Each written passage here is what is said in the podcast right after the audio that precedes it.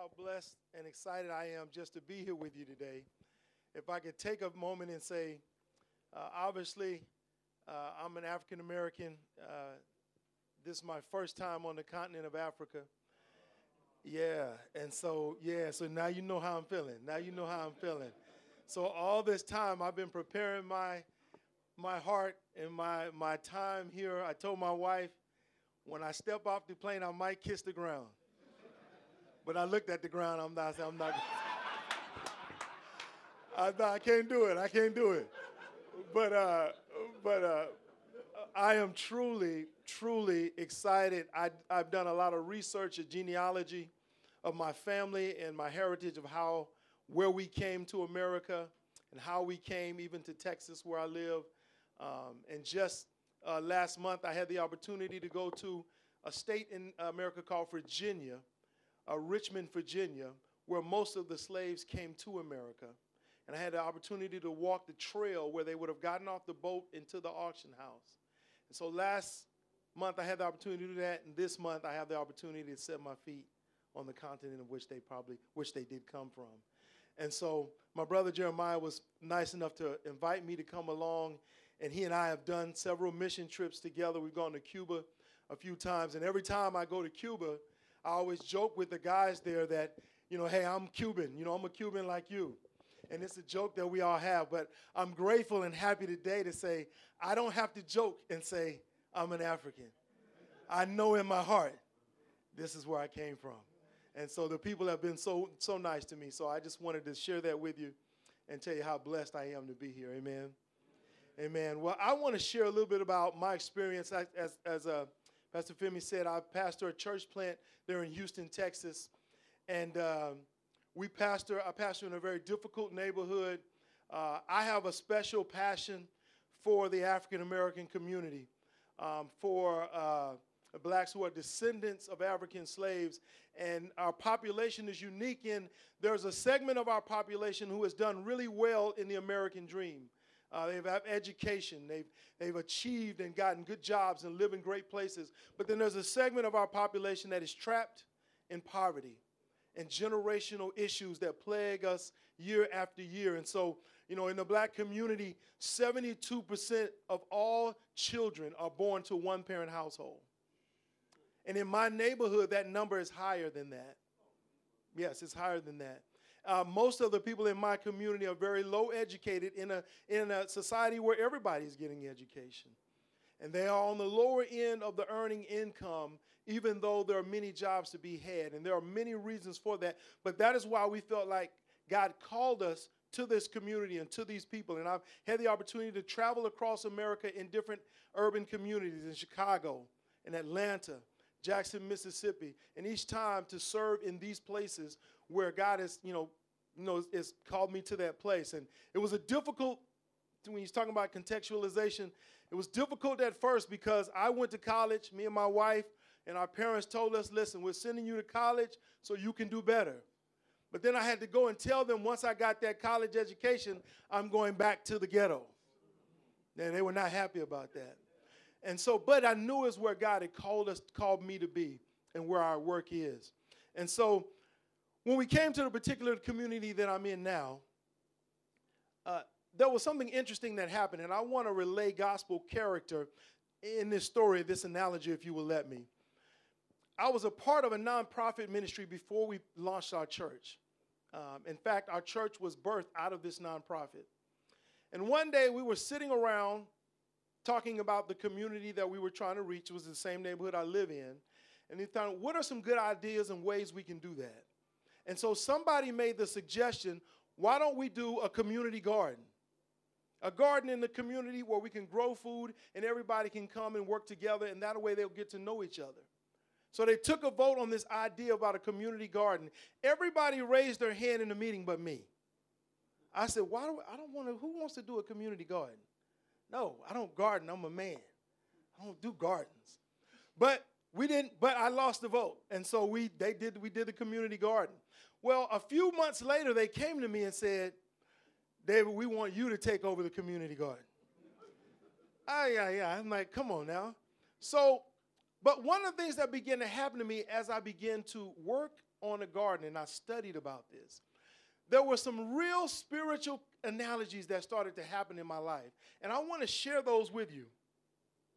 Let me read this passage to you.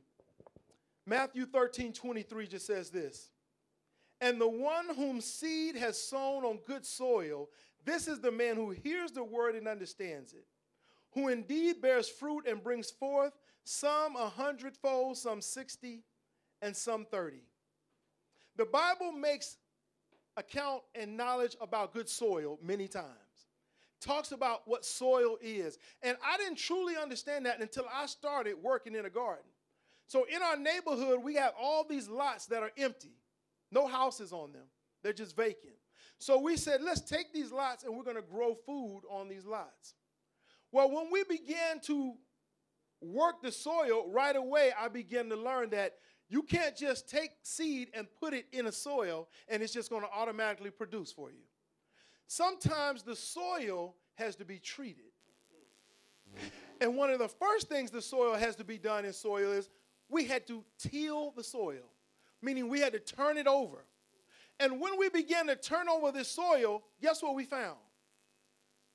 Glass, beer bottles, old beer cans, metal, all kind of stuff that would stop us from bearing the kind of fruit that we want.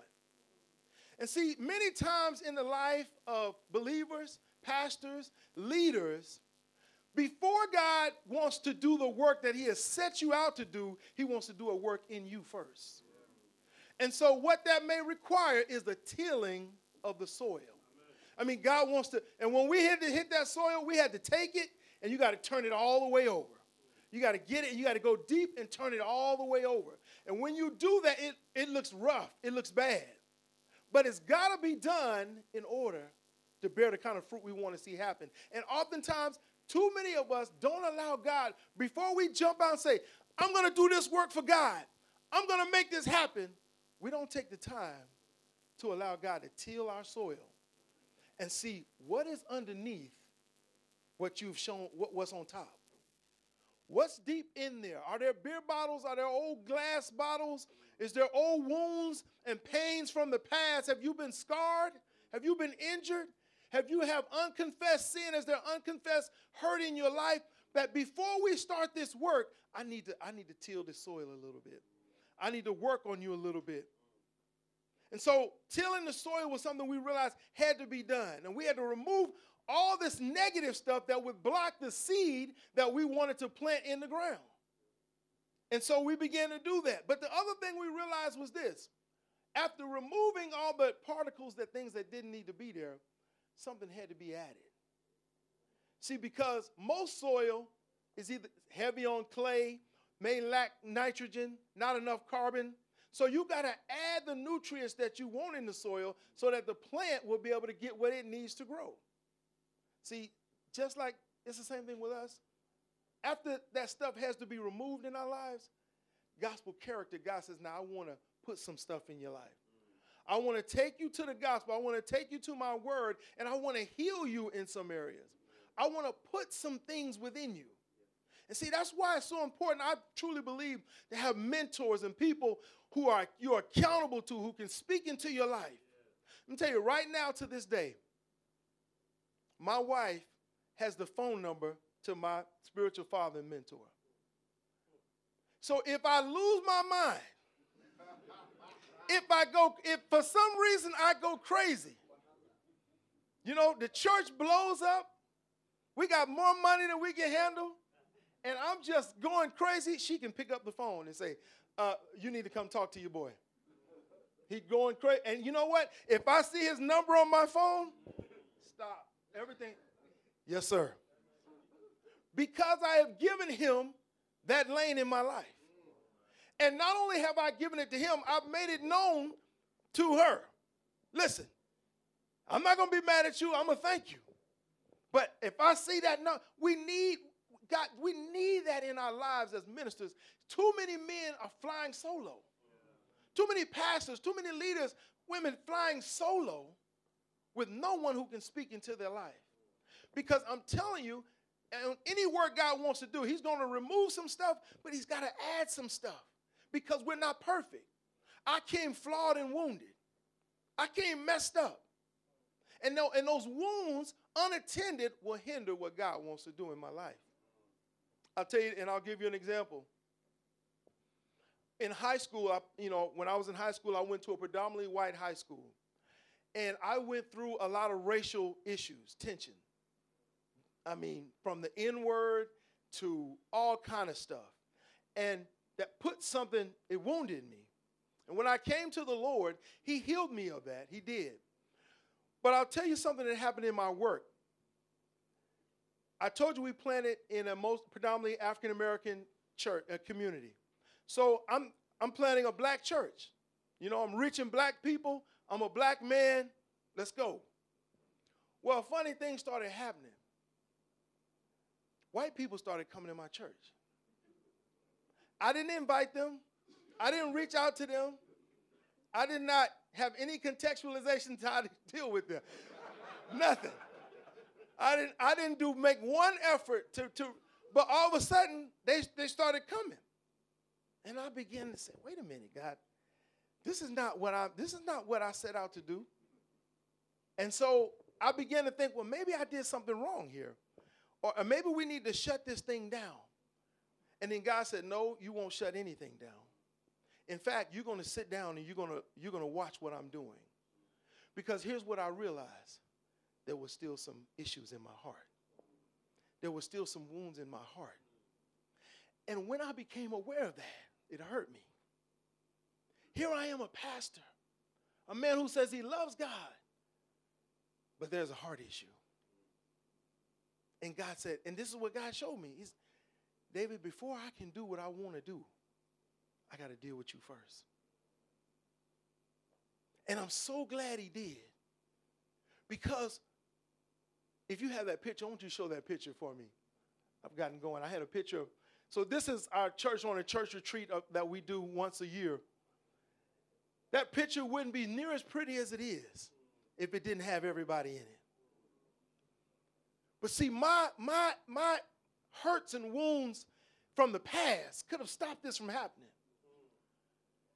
And the light that is brought to our community would have been limited if God hadn't dealt with me first. What I'm saying is, as Pastor Femi was saying in the beginning, too many of us start a journey for what we want to do in God, and we don't inspect the soil.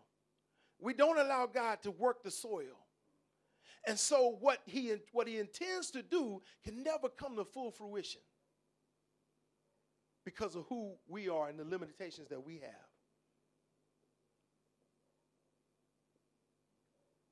So if you're going to do what God's called you to do, I challenge you, allow him to turn over your soil. Allow him to remove what's no longer needs to be there and let him add what he wants what he wants in your life. Because I promise you this, if you set out to do something, you may have something in mind of this is how it's going to look. God may have something totally different.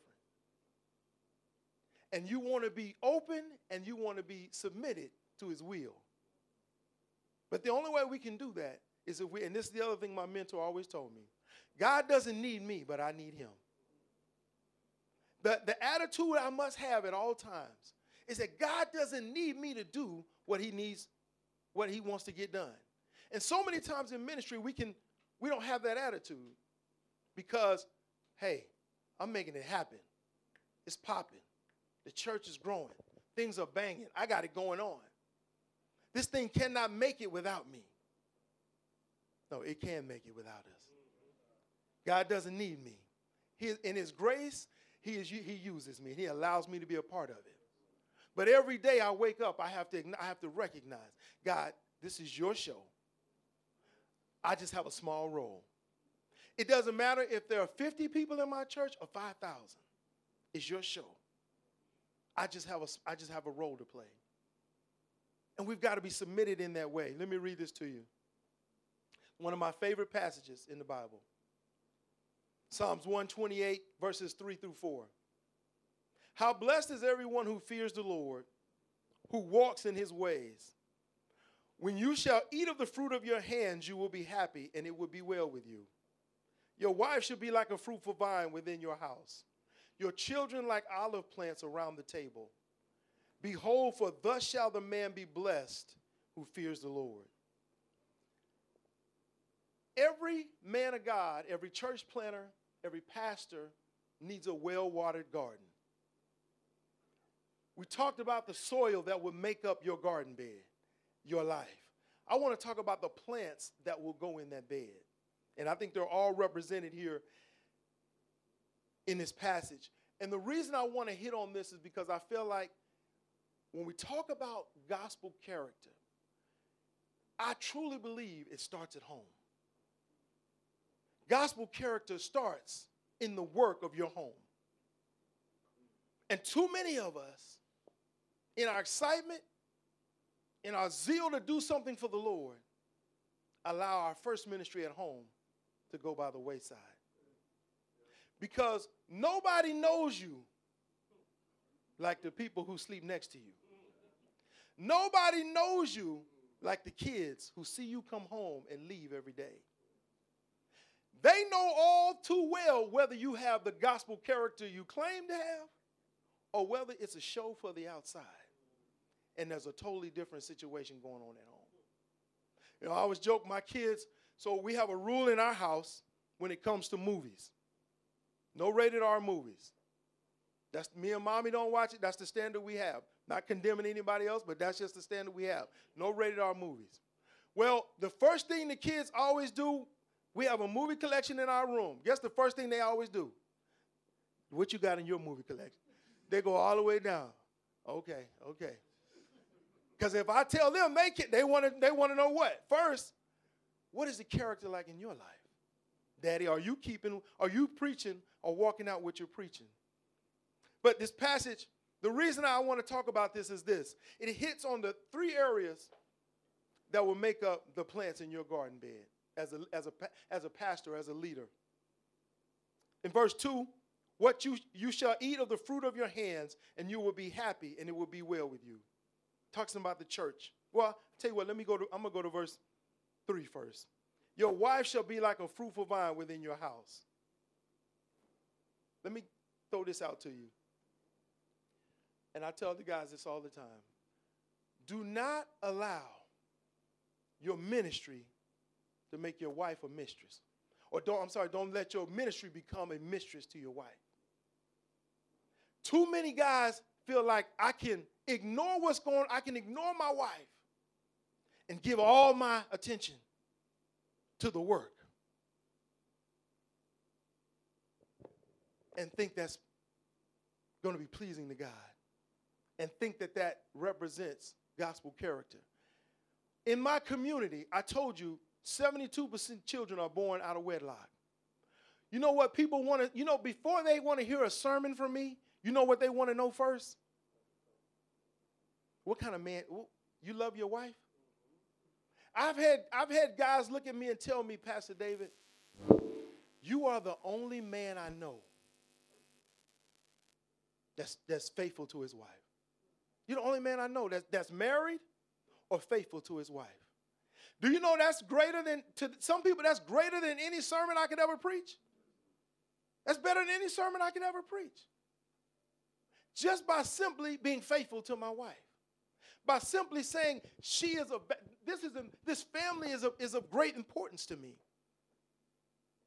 But too many times we ignore that because we can preach a great sermon. So, how I live at home, how I treat my wife. But true character starts at home, and it starts by not making the church your mistress. Wife, you just got to get over it. You got to get with it. You got to you got to figure it out on your own. I've got to do this mission for God. No, I'm called to love her and bring her along with me and care for her in the process. Verse 3 also says, Your children are like olive plants around your table. If you're going to be, if you're going to exemplify spiritual character at home, your children cannot be spiritual orphans because daddy is such a great preacher. Because daddy's ministry is so big, he didn't have time to be a father. tell our guys all the time you, I don't care what your role in ministry is, your children are entitled to have a father. Because that is your first ministry. My character, because I can't fake, with, I can't, you know, and it's hard because I can't fake with my kids. They've seen me lose my cool at the basketball game. They see me argue with the referee at the basketball game. They see me get frustrated and they see my failures. But they've also seen me say, Daddy need to ask you to forgive him. I need to apologize to you for the way I conducted myself. Because they are my first ministry. They are my first. If I can't establish godly character here at home, how am I going to establish it anywhere else? And I'm not trying to fool them. I want it to be real with them. And so, again, I don't want to raise spiritual orphans or orphans because I gave so much time to the work of God. And this is what my mentor always told me from the beginning. Every man, you have a responsibility to balance your household and the household of God. And I can't say I have to let my home suffer because the household of God needs me, and I can't let the household of God suffer because my family needs me. I've got to learn to hold them what? In balance. Because I'm responsible for them both. And verse 4 lastly says, Behold, for thus shall be, blessed shall the man be blessed who fears the Lord. Listen, you want the work that God's called you to to be blessed? You want to see the vision that God's called you to to be blessed? Start by having an authentic walk with Him. Start by saying, My first ministry is at home. I will love my wife. I will raise my children in a godly way. I will not be absent from them. Lord, I will fear you in all things. And I will always know my place before you these principles in the, in, the, in the very intimate parts of our lives. My life will be accountable to someone other than just myself. And Lord, this is how I want it. This is how the foundation I want to set so that you may bless the work that you've called me to. So every church planter may have a wife, may have children, may have the work that he's called to. All these things make up the plants that are in your garden bed that you must take care of and tend to and, and, and make sure that nothing is happening to them. My passage I want to read to you. John 7 38 says this He who believes in me, as the scripture said, from his inmost being will flow rivers of living water. So once you address the soil, and once you address the purpose and the place from which you are accountable to, you can't grow without water. You got to have living water. Plants got to be watered regularly. And here's the thing I learned about gardening. Most people, when they put a plant in the ground and they water, they have, if they have four plants, they pour a little water here, they pour a little water here, and pour a little water on each plant. And that's really not the way you should do it. The way you should do it is you have a garden bed, and what you do, you soak the whole bed, the whole ground. You just don't pour a little water here and there. You wet the whole ground. Because when you saturate the ground, it allows the roots to go deep. Because if you only pour a little water around the plant, the roots know I don't want to go deep. I have to stay close to the water. So I stay close to the soil and thus they, the, the plant becomes very shallow and doesn't produce an abundant harvest. But if you soak the ground and let the water go deep, deep, the roots know, hey, we can grow all the way down and we'll still get water. And when they grow deep, they produce a greater. See, when we allow God to soak our lives, now, and listen to me, I don't just have a church life.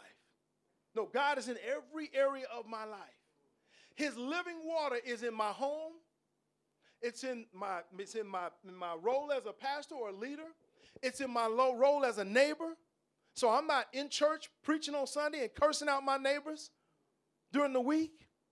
I'm not in everywhere I go, he's, he's got to saturate every part of my life. How I love my family, he's got to be in that. How I handle my money, he's got to be in that. How I deal in business on the job, he's got to be in that. I got to saturate my entire life with living water. So the roots were one deep, but here's the thing when they do, and in particularly, I always say this when it comes to the family and the work that you're doing for God. When you allow Him to saturate your life, an abundant harvest can be produced. And see, the thing you learn quickly when you're gardening is you don't want to just, when I'm growing my kale leaves or, or, or collard greens, I don't want to just pick it one time. I want to be able to come back to it again and again and what? Come on. I want to pick it for a long time. I get many harvests. And I know if the roots go deep, I get much harvest. Same way in our spiritual lives. If we allow God to go deep with us, if I allow Him to heal me from the pain of my past, if I allow Him to heal me from the wounds of my father, from the wounds of my mother, from the wounds that happened to me as a young man, or from the wounds of other church leaders who wanted to stop me from being what God called me to be, who said I wasn't good enough.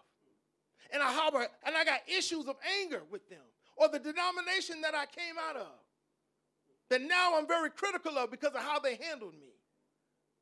Whatever it may be, if I don't allow God's living water to wash me and go deep in my soil, how can He produce the harvest that He wants to have in me?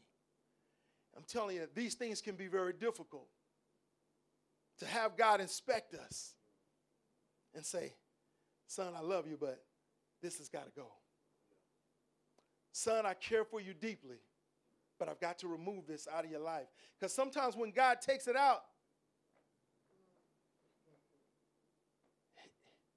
God, you, you, I felt that. I felt that. When I began to pastor my community, the church that I pastor, a lot of other church leaders around said, Yeah, he got them white folks over at his church. He's not a real black man. Yeah. And they use words like Uncle Tom, sellout. You know, I don't know why he working with them white people, man. They ain't gonna. He he he he just he ain't real. Now, before I came to know the Lord, that's you gotta put up. You you you say that about me? hey. We, we got a we got a we got a we got a problem because the worst thing you can say to a black man in America, you're not a real black man. No, no, no, no. That, that's fighting words. But you know what? God helped me to see is that, and and and Femi said it a little bit, he hinted on it some earlier. See, whatever you everybody's got a cross to bear to do this thing God's called us to do. And I'm thankful that God has healed me enough to where the pressure from my context didn't make me buckle down and say, well, you white people got to go because I can't have people saying that about me. I had to turn to the culture and said, You can call me what you want to call me, but I'm going to do what God said do. I'm going to love who God said love. You can say whatever you want to. But God had to heal me first. He had to, he had to fix me first. And so I say that that whatever God may challenge you on and whatever he may he may do in your life or whatever area he may touch, allow him to do that because I promise you it'll have it'll increase manyfold the work that he wants to do with you. I'm gonna get ready to wrap up with this. You know, there's an American pastor in uh, the states called Crawford Loritts. And one of the things that he says all the time, or one of the things I've heard him say, a quote is that far too often talent is overrated and faithfulness is underrated. And the last thing I want to talk about with gospel character is faithfulness. And I have learned and I've seen this over and over again. The most talented and skilled people always seem to rise to the front. But if you want to see where the most crash and burns happen, it's also in that area.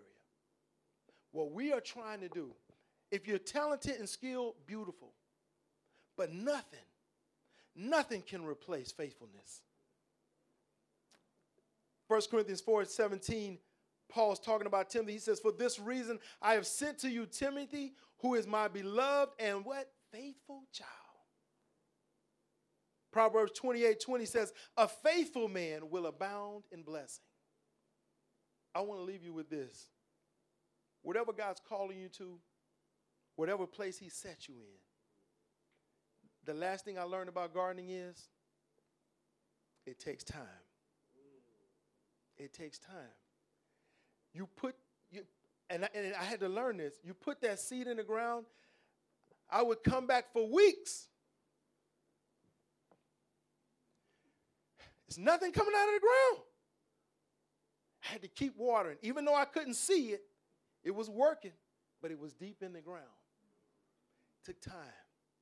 I had to come every day, faithfully, before the sun gets up, put that water on there. Come back the next day. Then finally, a little shoot come out the ground.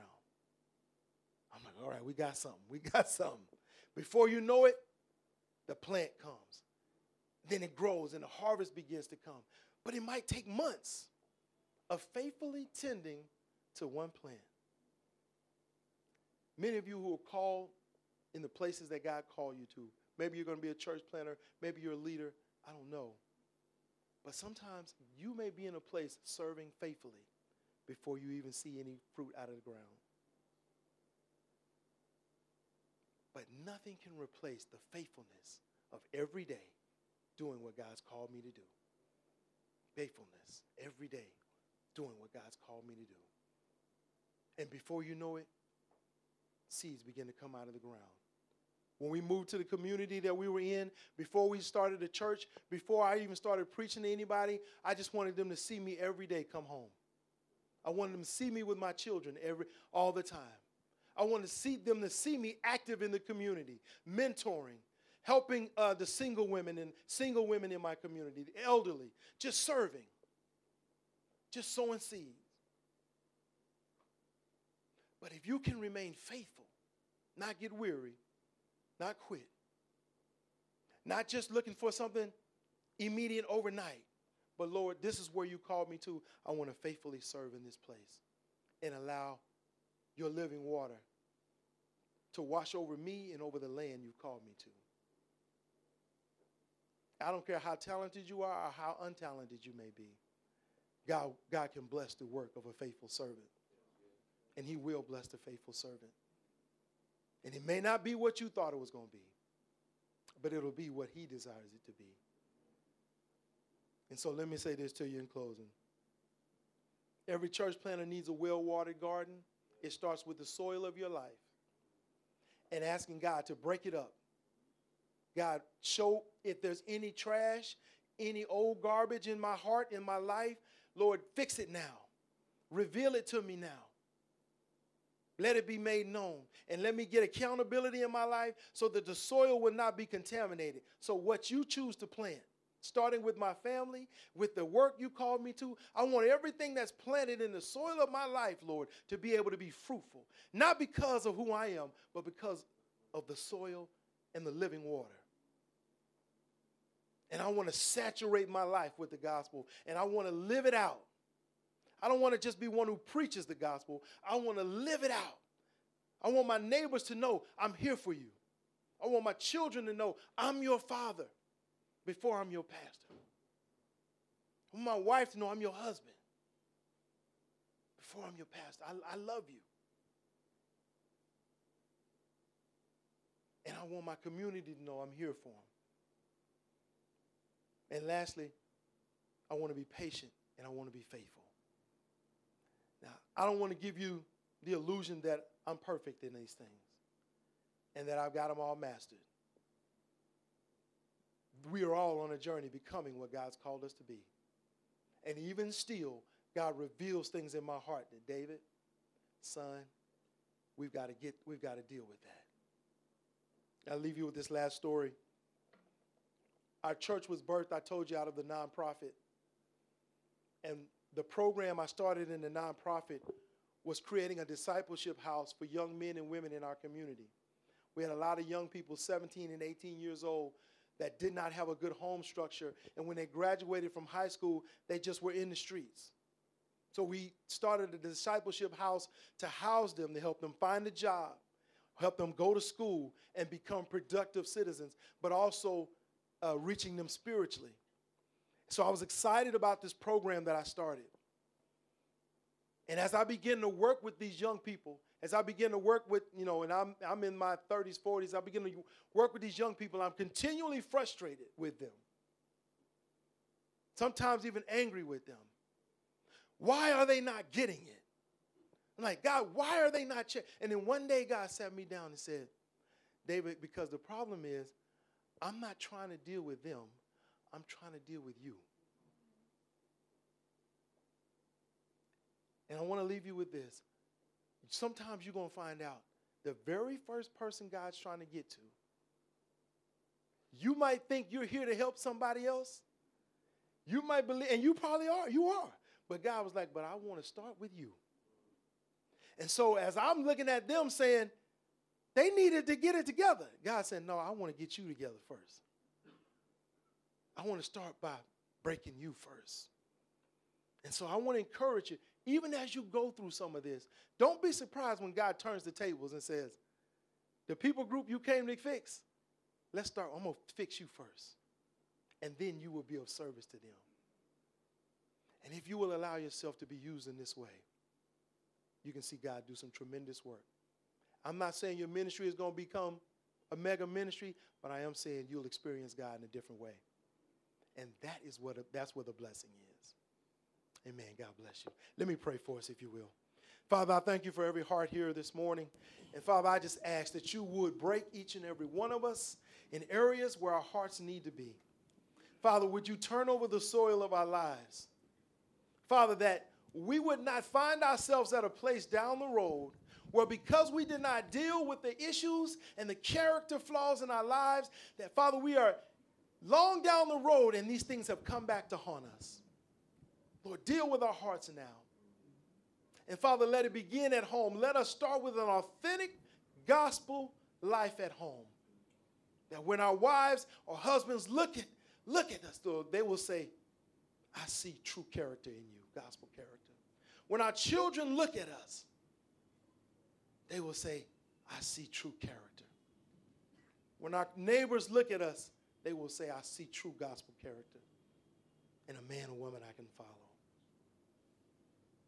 Father, would you please wash our hearts and our, our soil with your word? Would you help us become all that you desire us to be? Let us walk humility in humility before you. And let us never forget this is your show. This is your program. It is your kingdom. And there's no room for another king. We thank you and we bless you in Jesus' name. Amen.